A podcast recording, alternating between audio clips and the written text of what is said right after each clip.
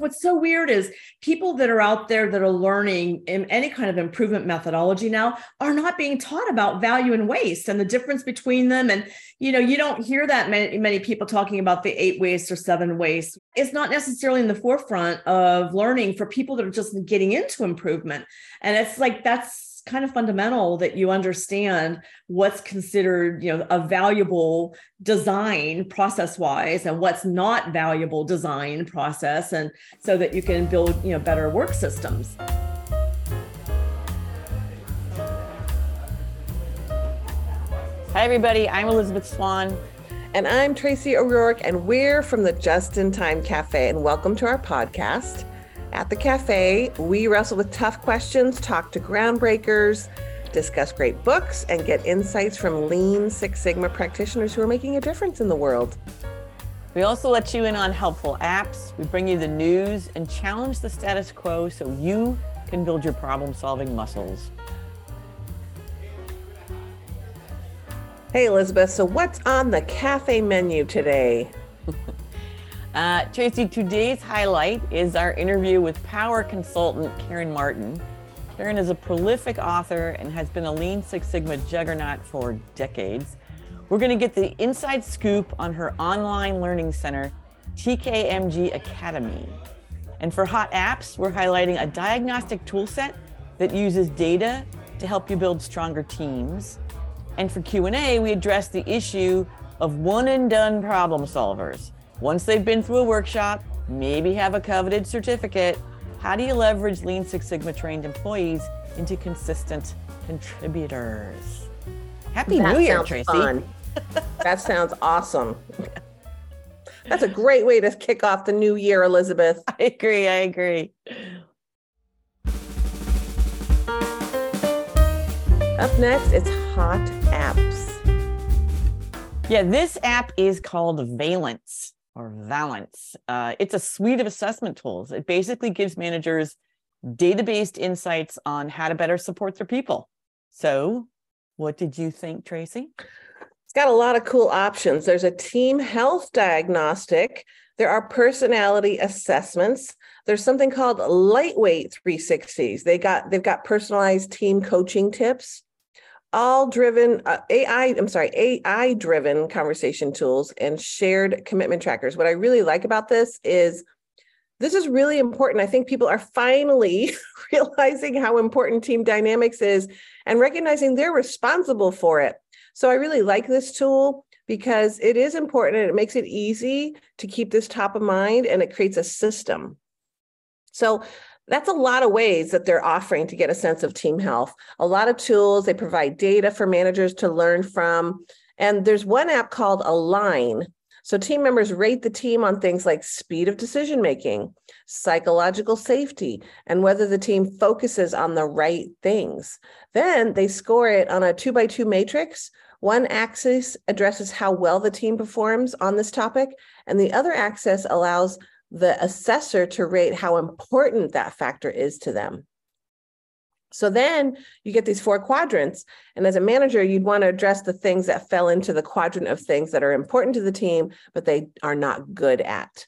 And it's not all focused on diagnosing the team. There's coaching tips and artificial intelligence-based coaching. It provides advice based on the results to help managers lead better, which I love. It's pretty comprehensive. And again, I'm going to say, if you're a manager and you're struggling with how to be a better leader, really, this sounds like a really great solution. And honestly, I feel like people shy away from finding a coach because maybe they're not comfortable with someone, or I don't know, they don't want to feel vulnerable for some reason. And I think this could be a tool that could help leaders get the help and get the assessments that they need to at least try to improve what's happening in their teams. So you can have the team go through the assessment again in 3 months to see if they've moved the needle. Yeah, and that was just one suite of tools that you just described called Align. You know, there's sections devoted to remote teams. They've got a tool called Perspective. That's a personality diagnostic. There's another one called Habit. What a great idea. It helps you set new habits and then hold yourself accountable. You know, we could all use that. And then Reflect 360, you mentioned, lets you do quick rounds of feedback, right? So it's only 16 questions, and that's why they call it light, because it's not long. You might be more likely to use it then, right? If it doesn't feel like a big, you know, huge postmortem, you know, it just means, hey, quickly do some feedback. The site had a lot to explore. The app was recommended to us by Marnie Goronsky of Roche, and she was a member of our most recent Lean Six Sigma leadership class, and she found the software really helpful when coaching teams to higher performance. She said it was incredibly helpful during their initial transformation efforts. And she said what she liked most about Valence was that they were super customer centric. And you get that sense from their website. They have a ton of free material. There are podcasts, blogs, webinars, case studies, guides, tons of helpful material. The pricing isn't public. You'd need to discuss the package of tools you want, the level of organizational access you need, all that with one of their reps. But I was impressed, and Marnie gave it a very big thumbs up. I'm really liking this app too. Like I said, I feel like there's lots of assessments out there. You know, you think about 360, team dynamics, 5 dysfunctions, the leadership challenge. I mean, there's so many, but what I'm hearing about this is they've really sort of made it a system and very accessible. And that can be really helpful when people feel like they're strapped for time and they don't have time for team dynamics or improvement.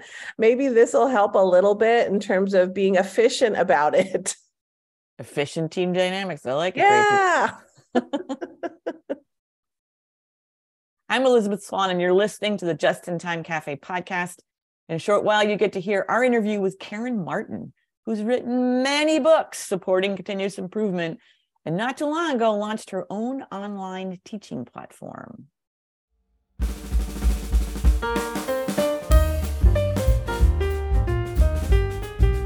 Next up, we tackle a leadership issue. Organizations invest in building the problem-solving skills of their employees, but sometimes that ends with a certificate. You know, what are some ways to leverage Lean Six Sigma trained employees? How about you, Tracy? What's your experience with this dilemma? I know we've talked about it. Yes, I have, you know, this is a pet peeve of mine, honestly, of the certificate process and certification is people go through the class and the expectation is they do a project and they have their certificate. And if the company doesn't require any additional projects out of you, that's it. Most people sometimes won't do any additional projects. So I always encourage people, especially people coming out of the UCSD Greenbelt class that we teach, is really for your personal growth, you should be doing 2 projects a year every year. If you want to, this was an investment in your time in building skills, and you're going to let those atrophy if you don't continue to apply them. And it really feels good when I hear people say, I cannot not see this waste anymore. I can't see blockage and flow. I can't see when we don't have value. And it's sort of like they can't help it. But now that they've got projects going. So I really like it when they say, oh my gosh, I just finished this project and I have like 5 more I can choose from because there's so much to do. And I love that because to me, my hope is that they actually continue that. And they really are using those skills. But I feel like if you don't create that own goal, that people get busy and they don't use it. What hurts my heart a lot is sometimes I have people coming into the Greenbelt class and they say, oh, I took this class like 5 years ago. I never used it. What? Okay, maybe the training wasn't great. Maybe the training didn't help with practical application. But that also tells me that sometimes their leaders or their company doesn't let them spend time working on process improvement. Whatever the reason, whatever the root cause is, it's sad. So I always try to say, especially if we have OpEx leaders coming in the class, make sure people are continuing to use it. If they have their green belt, great. And how are they coaching other green belts? If they have their black belt, great. And how are they coaching other green belts? How are they helping with the journey? It doesn't stop with the certificate. It's not a destination. It is a pit stop. And you and I think I just freaking quoted a paragraph out of our book. So obviously I'm kind of passionate about this.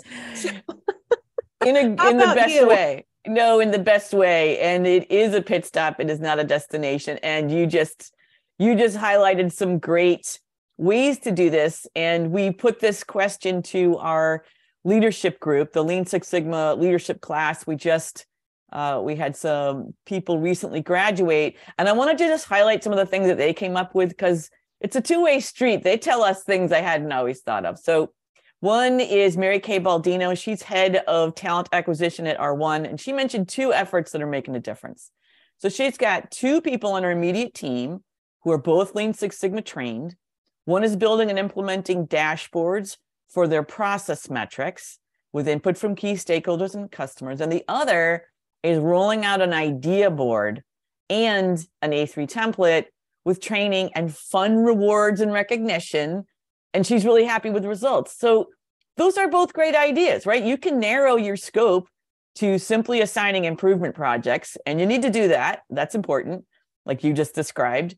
But it's also critical to include people in building infrastructure. And I think you touched on that too when you said, you've got to coach others, right? That's part of your infrastructure. But you also need dashboards to make process capability visible. So hand that off, and idea boards can be a lifeblood. We saw that in the recent Costco webinar. Watch that if you have not.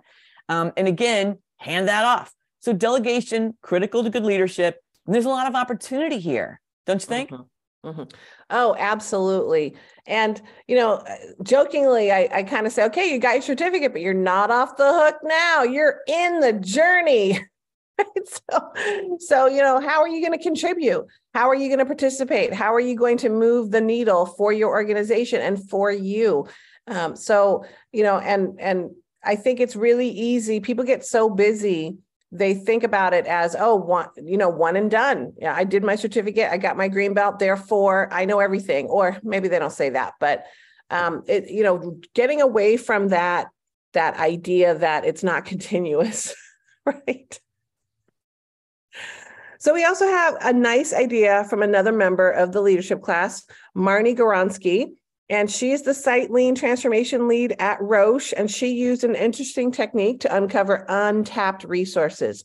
She asked employees to self-identify on their level of lean knowledge and certifications, green belt, black belt, or master black belt, so she could better understand the skills and capabilities that reside at the site.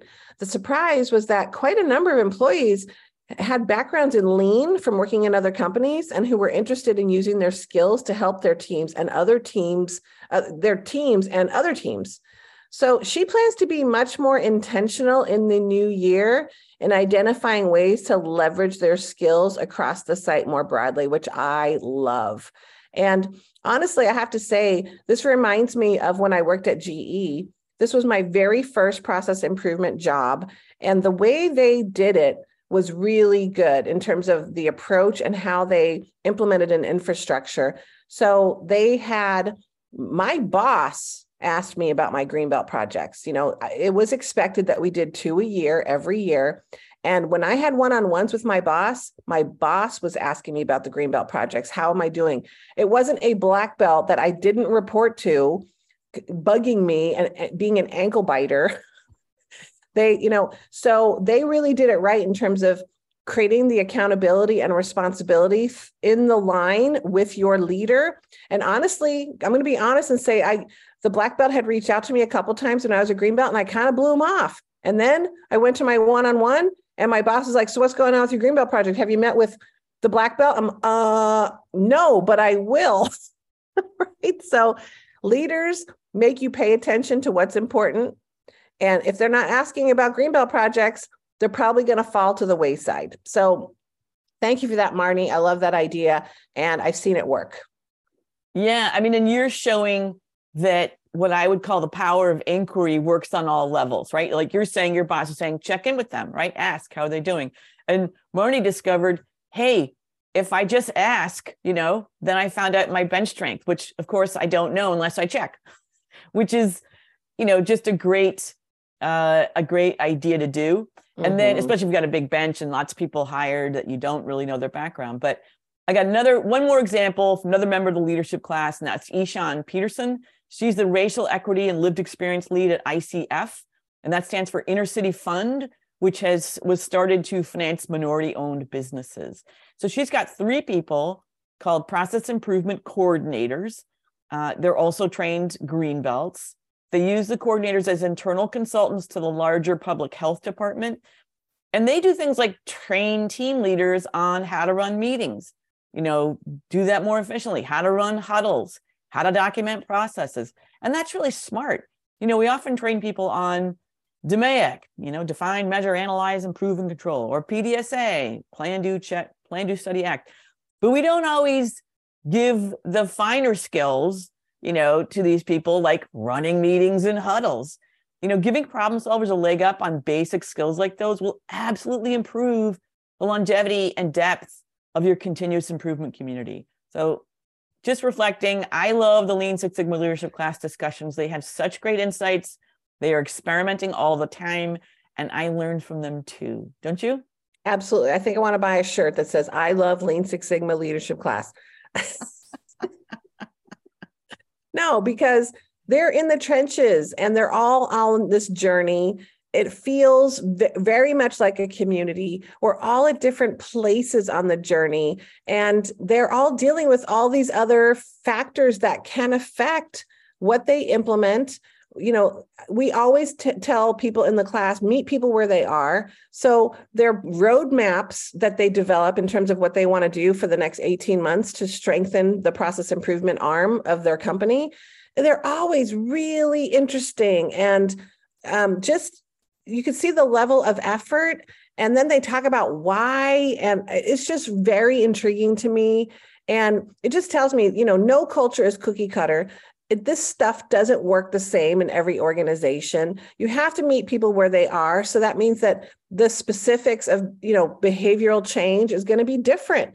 And I love that. It's like a cultural puzzle that we're trying to help organizations with, to try to figure out how to become the best organization they can be. And so that's super interesting to me. I love it. It is. I love it too. I'm Tracy O'Rourke, and you're listening to the Just in Time Cafe podcast. We host these monthly, so you can go to the www.JITCafe, that's JITCafe.com, and go to our podcast page. Coming up next, it's our featured guest, Karen Martin. Tracy, why don't you tell our listeners a little bit about Karen? Well, we've been talking about her the entire podcast already, so I absolutely would love to. If you don't know Karen Martin already, you should. She is a powerhouse of knowledge and talent. Elizabeth already described her as a juggernaut. She has done so much. It's hard to mention all of her accomplishments, but I'll mention a few. She's the author of several award-winning books, including Clarity First, The Outstanding Organization, and Value Stream Mapping. She's a globally recognized keynote speaker, and she built an organization around consulting and online instruction. She's a specialist in operations design, business performance improvement, and leadership development. And she's also a dear friend. And I'm happy to call her my friend. And I love working with Karen. She's full of energy, full of ideas. She's always wanting to support people. And we are so psyched to have her at the cafe. And she's our first podcast of January 2023. Woohoo! Woohoo!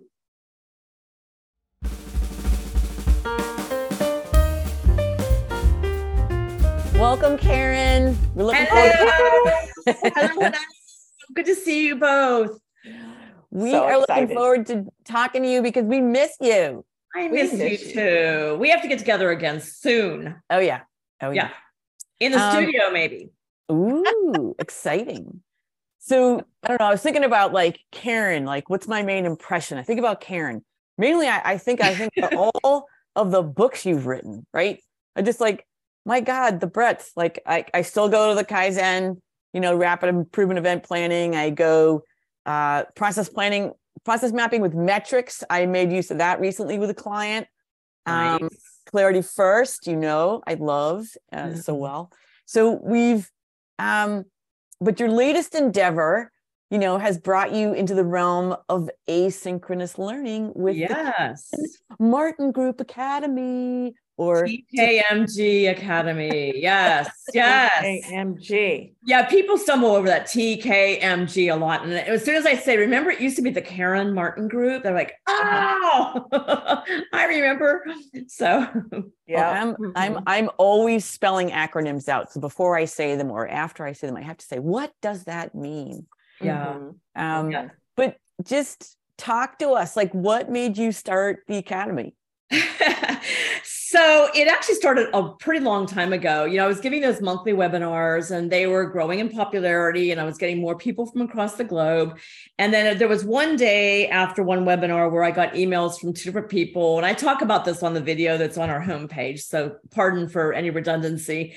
But there was a woman from Estonia and a gentleman from Zimbabwe. And they both said, you know, we really want to learn more from you. You know, your books are pretty far apart in terms of the number of years. And we know that you won't come and do a workshop here. Nobody wants to come and do a workshop here in our country because there's not a big enough audience. And please, can you just do more online? And I was like, oh, that sounds like a lot of work. And, you know, I really rejected it out of hand. And then I had a business coach I was working with. It was so interesting because he was like, you know, you are such a great teacher. You just need to be doing online learning. And I said, delivering it? And he said, yeah, oh no, too much work. And this went on for 5 years.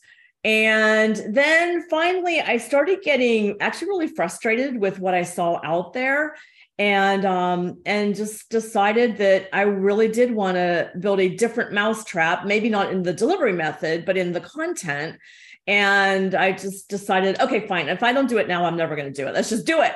And oh my God, it's been a lot of work, but worth it. I mean, I'm really glad that we've got it out there now and we're growing and it's working out well. But launching any kind of company during the pandemic, people are like, oh, online learning, it'll be great. It's the pandemic. Everyone has to, you know, everyone's remote. Not if there's no budget, you know, if companies, and you know, the first thing that gets cut is consulting and training. And so it was a pretty rough go for the first couple years. And we already know once Karen Martin decides to do something, man, it's going to happen. That's what we know about Karen Martin. I do like to achieve goals. So you are now going into this asynchronous instruction. You've brought a lot of production value, a little Hollywood to the world of asynchronous instruction. So I mean, you could really be anything when it comes to training and how you're delivering and how you're coming across. So what are your guiding principles as you develop, let's say, your learning modules? So I love to take things in stages. I always have. And so decided that the first few years would be just getting great content out there. And I'm talking cognitive content. So, you know, one thing, I have a master's degree in adult learning, so I'm very sensitive to the quality of learning. And I'm very aware that you don't learn really by reading a book or listening to someone or any of those types of more cognitive, you know, mindy, you know, brainy things. You learn through application and experience and experimentation and all that. And so, but the fact is that there really hasn't been really strong content on a wide variety of topics related to business performance improvement, where it covers the why and a little bit of why, a little bit of history if it's relevant, and a whole lot of how to, and actually a fairly healthy dose of psychology. We have a lot of psychology in all of our courses because that's what I think makes people successful. And so we knew that that was going to be the first wave. And then we also knew we were going to start with individuals and then move to enterprise products, which we did successfully this year. That was like, whew, to get that done. That was no easy feat to get the right products for the enterprise world. So that took a bit. But now, you know, I think this next year, we're going to just continue to fill the library with the missing courses that aren't there yet. And then I'm going to have to figure out what to do about application and experience and things like that. So it hasn't hit me yet. I mean, I've been thinking about it, obsessing about it practically since the beginning. I just don't know what that looks like yet. Yeah, no, that's hard. That's a really hard sort of avenue because obviously the asynchronous world, very clear. Yeah. The rest of it, not so clear. And so thinking about, you're just talking about the different phases and you started with individual and you moved toward enterprise. So I'm just thinking about what was your first topic? Like, how did you choose those initial topics? Value and waste, you know, like seriously, it's like, you know, that is so fundamental, even though it's what's so weird is people that are out there that are learning in any kind of improvement methodology now are not being taught about value and waste and the difference between them. And, you know, you don't hear that many people talking about the 8 wastes or 7 wastes, you know, whatever you want, however you want to count them. I've heard 20 wastes from someone recently, but it's not necessarily in the forefront of learning for people that are just getting into improvement. And it's like, that's kind of fundamental that you understand what's considered, you know, a valuable design process wise and what's not valuable design process. And so that you can build, you know, better work systems. So yeah. So value and waste, we launched with 4 courses. It was value and waste, standard work. You're testing me. We have 19 now. I don't remember which were the first 4. Imagine having 19 kids. I don't know which were the first 4. Come on, Karen. When are your kids' birthdays? No. I mean, I just remember value and waste was like going to be the pivotal, you know, like launch it. And and Jennifer does a fantastic job with it. So, and that's still the one that when people ask for front lines and what the front lines, a lot of our courses actually aren't well suited for the front lines. You know, they're really more leadership or improvement professionals and things like that. But the one that is suited for everyone is value and waste. So that's the one that, you know, I recommend for everybody. Mm-hmm. So, I mean, you've got 19, you're still going to work on more. Do you have any particular topics that were your favorite or that you enjoyed doing the most as an example? So far? Yeah. Wow, that's hard. So every course has brought me surprises. You know, you think you understand something until you have to. So the process of writing these courses is no easy feat. It's like 3 months of writing, as you both know, 3 months of figuring out, first of all, what's the scope? How far do you want to go? And then figuring out what you can reasonably pack into an hour to 2. We were aiming for an hour, but some of our courses are 2 hours.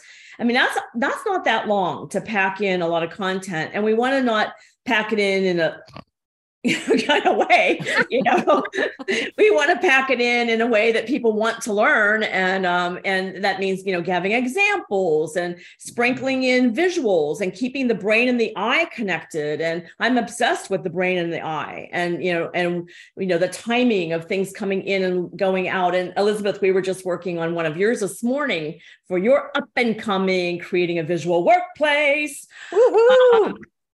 Yeah. And so we were, Nick and I were talking about this one animation and I said, no, it's coming in too soon. They need to listen to her uninterrupted and listen to her. And then we need to bring in the supporting visuals to help deepen what they're learning. And so I'm kind of like a mad scientist when it comes to the timing of the movement and which ones have movement and which ones don't have movement, the size of the font, the type of font. I'm kind of obsessed. No, you remind me of working with folks, you know, who would develop webinars and, you know, say, what do you think? You know, look at this. And I'm thinking, well, if there's a big old screen of text, nobody's listening to you. You know, yeah. I mean, those are some of the basics. And obviously you've moved beyond into really more of the science. Like you said, like, how long do I wait here? How long on this image? Or I feel like you also are really good at mixing, like, you know, now you're looking at an image. Now you're looking at a consultant talking. Now you're looking at some key points, you know, like you really give, I think, readers brain breaks and challenge their different senses, which I think that switch up is so key. Yeah, and another one we were talking about today, just an example of all that is that there's an on-screen with instructor, which is just a full screen and you're not on it at all. And it has, I think, 5 or 6, I forget, different points. But what you do is you give it's an icon that it expresses what you're talking about, and then you explain a little bit, and then there's another icon, and then you explain. So the big debate was, do we switch back and forth so they can see you? Or do we need to keep it because it's not quite enough time to switch back and forth without making people, you know, crazy and dizzy. Yeah. And so, you know, we're very thoughtful on, you know, when do we move or when do we not move? So I'm glad you're picking up on that because it's, yeah. It takes a long time to get the editing done. Yeah. Well, I mean, absolutely. I mean, we, cat's out of the bag. We have all been through the experience of helping you build a course, and wow, what a production. We have done online courses before, but there was nothing like this. And I was very impressed with just the level of the caliber behind it, how many people were involved, the writing, the design, the studio, the timing, makeup, hair and makeup. You go, I mean, you got what a production. Good. I mean, very professional, very impressed with that. I learned a lot going through the process, and I can really appreciate now what goes into developing a 1 hour course. So it's very impressive. I really was happy with the outputs and the trainings that I've seen. So that's super exciting. And, you know, I don't know how to, some of the thinking behind those choices, I would love to hear, because I think they're important. I think it really, your products is, you know, very high level, highly professional products. So what were some of those choices, if you don't mind sharing? Yeah. So, let's remind us, I want to go back to your question about the courses that surprised me, or because I actually just thought of the two that are standout for me. But anyway, back to the choices. So, you know, to be honest, we looked at LinkedIn Learning a lot. We really watched what their methodology was. I actually talked to a couple LinkedIn Learning instructors. They weren't allowed to say hardly anything, but they were able to give just some basic structure of the timing and how they approached the writing. And I liked that for an asynchronous model. I felt like they really had a good model. What I wanted to do is get people that were, in some cases, even more expert than what the LinkedIn Learning instructors are. I mean, they have some really, really good people that are really very high caliber, for sure. But there's other instructors that, you know, they've done the work, but they aren't practicing it, you know, for decades and things like that. And so I wanted to do it. So one of the choices was the instructor pool. And, you know, someone said, why don't you just you're doing all the writing. And I was like, no, I'm not. The instructors are scoping it. We're outlining it together, editing together. You know, it's like, it's a team effort. And they said, well, why don't you just, you know, get a cheap actor to read it? And I go, because they're not authentic and they haven't lived it and they aren't their examples. And like, I'm an authentic kind of gal. Like, I don't want to do smoke and mirrors just for the sake of cheapening, you know, the cost. It's expensive to do. So that was one thing. And then the studio, you know, I interviewed all these people before we decided how we were going to film. And I watched their videos and I was like, oh gosh, you know, it was, you know, some of it. And what I don't like is, like, I'm kind of obsessed with camera also. Like, I don't like it when the new trend right now is, so let's just say this is camera one. These are two camera productions. We only have one. This is camera one I'm looking at. And let's say camera two is over here. What I can't stand is that this is what you guys are seeing, me talking to this camera. I'm not looking at you. You know, it drives me nuts. And I see it all the time on TV and, you know, very high powered shows and things like that. But I wanted it to be intimate. Like, I wanted to be talking to the learner. So that's why we went to a professional studio. Mm-hmm. And we've gotten more professional as we've gone because of sound. You know, the amount of times that we had to cut when we were in Pasadena at a studio there, because it was next to train tracks. Mm-hmm. And then the instructor, you know, wouldn't necessarily get rattled, but it just is annoying to be in the flow. And then you have to cut and start all over again because of a train. And when we were in West Hollywood, it was ambulances and police cars and helicopters. So it's lovely to be in Manhattan, quiet Manhattan Beach, you know, where we have a soundproof studio and don't have to worry about cuts. Mm-hmm. Well, let's come back to those the two courses that surprised you. Yes. So leader standard work was one that was a bear to write. There hasn't been a lot written about leader standard work. We're all doing it. You know, we've all worked with clients for a while and helping them implement it. But, you know, David Mann's book had some leader standard work in it, but there's not a book on leader standard work. There's actually not even really a lot of courses. I couldn't find any courses with leader standard work. So we had to sit down and codify, you know, put in writing what we've been doing organically for years and years and years. And that's not easy. It's like you just do it kind of innately, and then you're doing it live with a client. So it's very different when you're trying to package it, you know, in a course that people can really understand how you do it. So that one was a surprise. And what happened early in the writing was, I believe it was Whitney on the team. It may have been Brent who delivers the course, but we had a team of people all putting our heads together to write. And I think it was Whitney said, you know, isn't it kind of all about time management? And I thought at first, well, that, I don't know, is it? And then we started really playing with it. And yes, it's what you do with your time, but more importantly, it's making the time to do these things. Mm-hmm. And so it started becoming a bit of a time, we had a time management spin to it that I never saw coming. Mm-hmm. So that was kind of interesting. Mm-hmm. And then the other one was TWI job instruction, training within industry job instruction.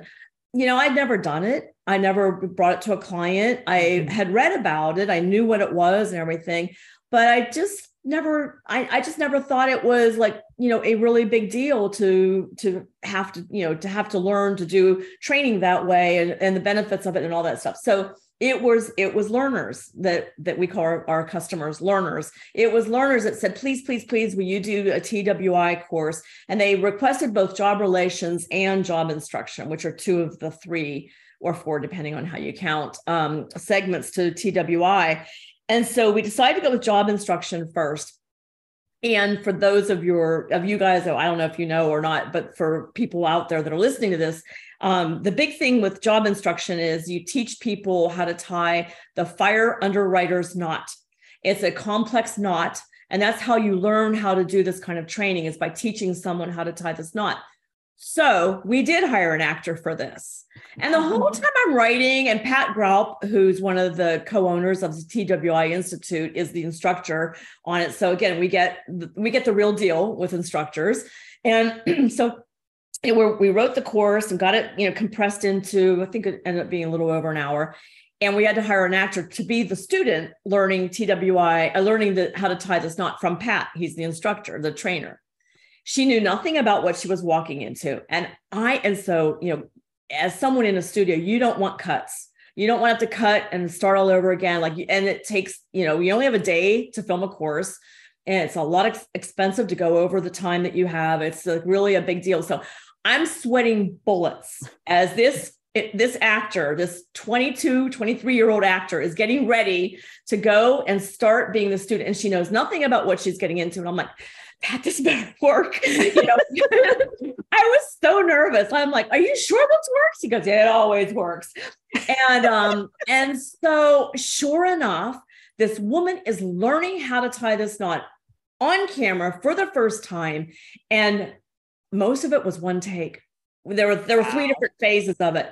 And I mean, and then what was fascinating about it was afterwards, many days afterwards, she said, I can't get that knot out of my head. He taught me so well. I think about the knot. I dream about the knot. I wake up thinking about the knot. And then literally months later, we were back in the studio and I said, hey, Claudia, how's it going with the knot? She goes, I tell that story at parties all the time. It's like, I can't get it out of my head. Wow. To have new hires come into a job and learn how to do it and not be able to forget it. Yeah. Is pretty darn telling on the power behind this methodology. Yes. And I am like such a believer. And, you know, it was something I was like, you know, it sounds good, but I don't know. And I'm such a believer in it now. That's a great story too. Like, it's kind of meta in terms of how you were looking at it. And I was so scared. I was like, I was just sweating. Like, oh, Claudia, please nail this. Yeah, you know, at the clock and just thinking about, you know, time and all that. And I'm thinking, as someone who's been on stage, you know, when someone looks like what they're doing is rote, like sometimes I see TED Talks or TEDx Talks and I'm like, yeah, this is canned. This is, you lost your spark. So I feel like you got the spark of a true new learner. You know, you got an actor who was not necessarily acting. I don't know. Right. Yeah, she wasn't. No, she was, you know, there to learn a job. And boy, did she learn it very quickly. Mm-hmm. Yeah, it's a very powerful methodology. It is. Yeah, no, we've definitely both, Tracy and I both teach it and been exposed to it. So, you know, and we, you know, that Elizabeth and I were involved with online asynchronous learning back in 2017.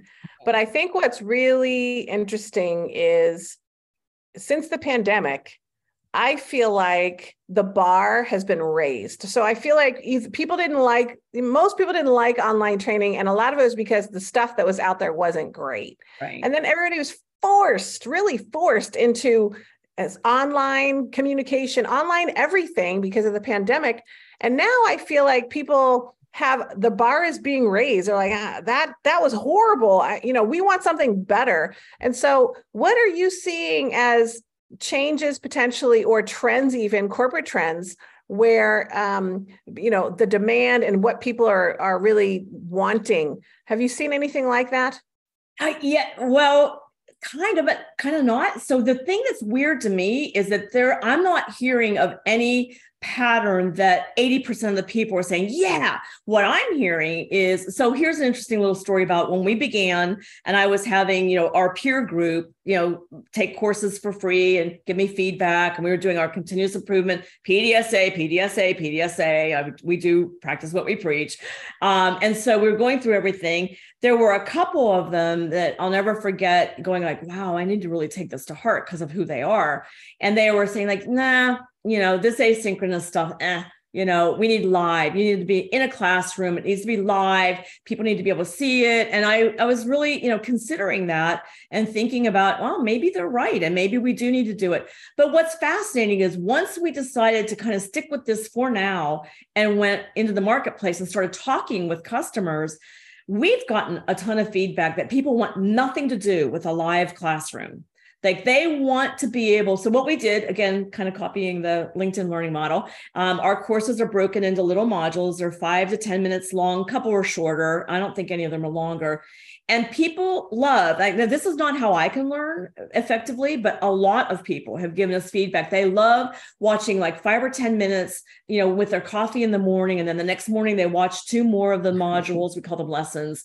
Then they watch 2 more, and it may take them a week to get through an hour course, but they love that. And so, there's a big group of people out there that seem to be really comfortable with asynchronous learning if it's good asynchronous learning. And so I'm a little worried that we might be kind of like edging toward throwing the baby out with the bathwater, that it might be that it's the visuals or the intonation of the instructors or the content itself or the, there's a lot that goes into keeping someone engaged. Mm-hmm. And so I don't know. I don't know what the future holds, but we are actively seeking opinions all the time about what method do they like to learn in. Mm. And we're getting a fair number of people saying, we like this. Good. Uh-huh. That's what you want to hear. We like what you're doing. That's good. I just want to say more of that to me. I enjoy that. I mean, I'll pivot so fast if the market goes in a different direction and it's what the market wants. It's what, what they value. And I'll pivot like. Yeah. You'll be a blur, Karen. We won't even see as you pivot. We'll be like, but I'm just not hearing that yet. So we'll see. Yeah. This is great. Actually, this is more in-depth and great background because obviously we came out there. We went all Hollywood with you. But this is giving us, I think, a better sense of where you came from and kind of what you've learned.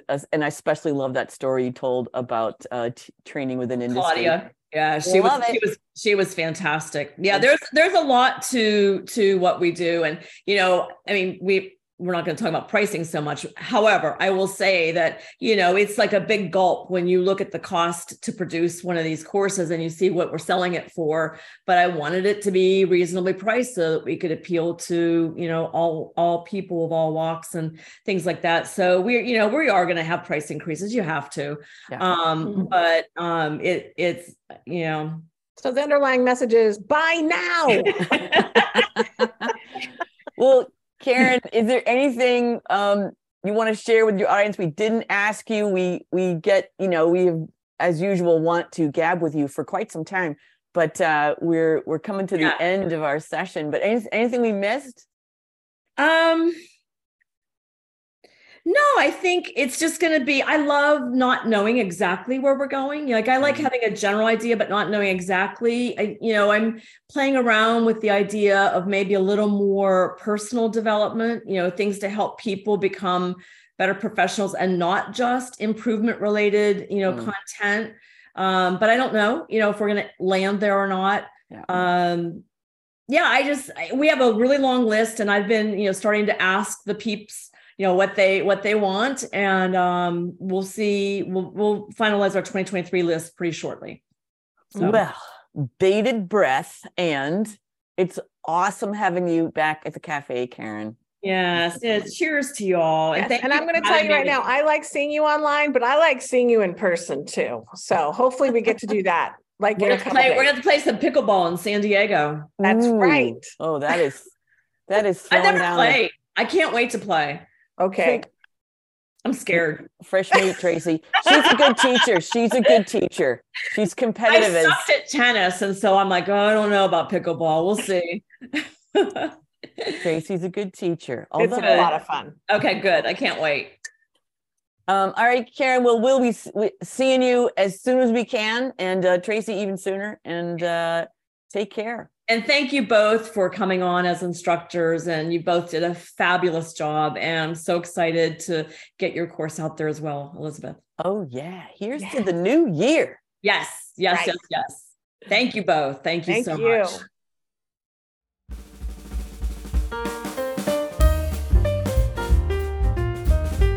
Be sure to register for our January 26th webinar featuring Toyota veteran Jennifer Tankanow.